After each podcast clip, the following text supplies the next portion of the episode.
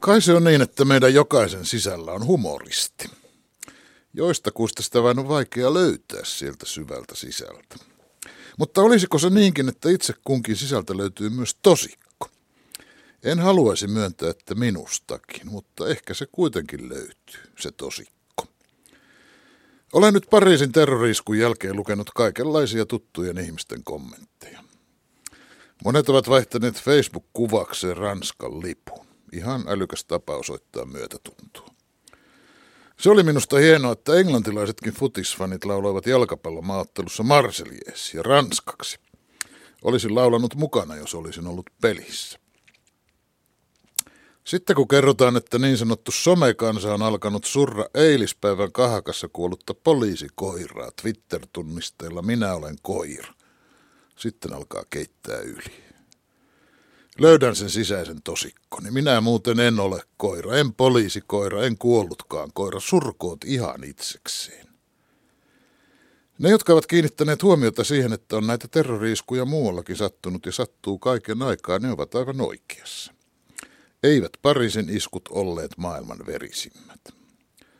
Pitäisikö siis tuntea pientä syyllisyyttä siitä, että se niin kirpaisee, kun Pariisissa lahdataan ihmisiä? Kun ei kirpaise samalla tavalla tulitus Euroopan ulkopuolella. Ajattelenko Eurooppa keskeisesti?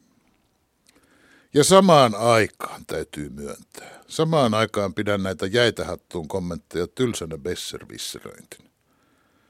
Ikään kuin pitäisi uhrien määrän mukaan säädellä myötätunnon volyymiä. Että yhdestä uhrista nyyhkäisy, kymmenestä vinkaisu, sadasta parku. Ei se vain niin mene. Pakko hyväksyä, että myötätunto ei ole laskentua. Miksi juuri Pariisi on erityinen? Mistä johtuu, että juuri Pariisin vapautus tuntuu toisen maailmansodan loppuvaiheen tapahtumista vapauttavimmalta? Voisi tietysti historiallisesti teoreettisesti ajatella, että Ranska on eurooppalaisten arvojen kehto, kun sieltä on kotoisin yhdistelmä vapaus, tasa-arvo, veljeys. Ja että vaikka Saksa on Euroopan vahvin maa, niin Ranska on kuitenkin Euroopan henkinen koti. Että kaikesta tästä johtuu, että kun Pariisiin isketään, niin ei isketä vain Ranskaa, vaan koko Eurooppaan, meidän Eurooppaamme. Mutta kun ei se pelkästään tällä selity, tämä on teoreettista puhetta.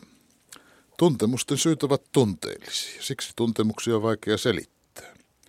Mistä se johtuukaan, että tippa tulee silmään, kun Casablanca elokuvassa lauletaan kapakassa Marseljeesiä? Vaikka ei olisikaan kokenut rakkaustarinaa Pariisissa, kuten Casablancan Ingrid Bergman ja Humphrey Bogart, niin silti voi allekirjoittaa heidän erorepliikkinsä. Meillä on aina Pariisi. Suomeksi on vaikea ilmentää englannin kielen futuuria. We'll always have Paris. Meillä siis on aina Pariisi. Me on ja tulee olemaan futuurissa.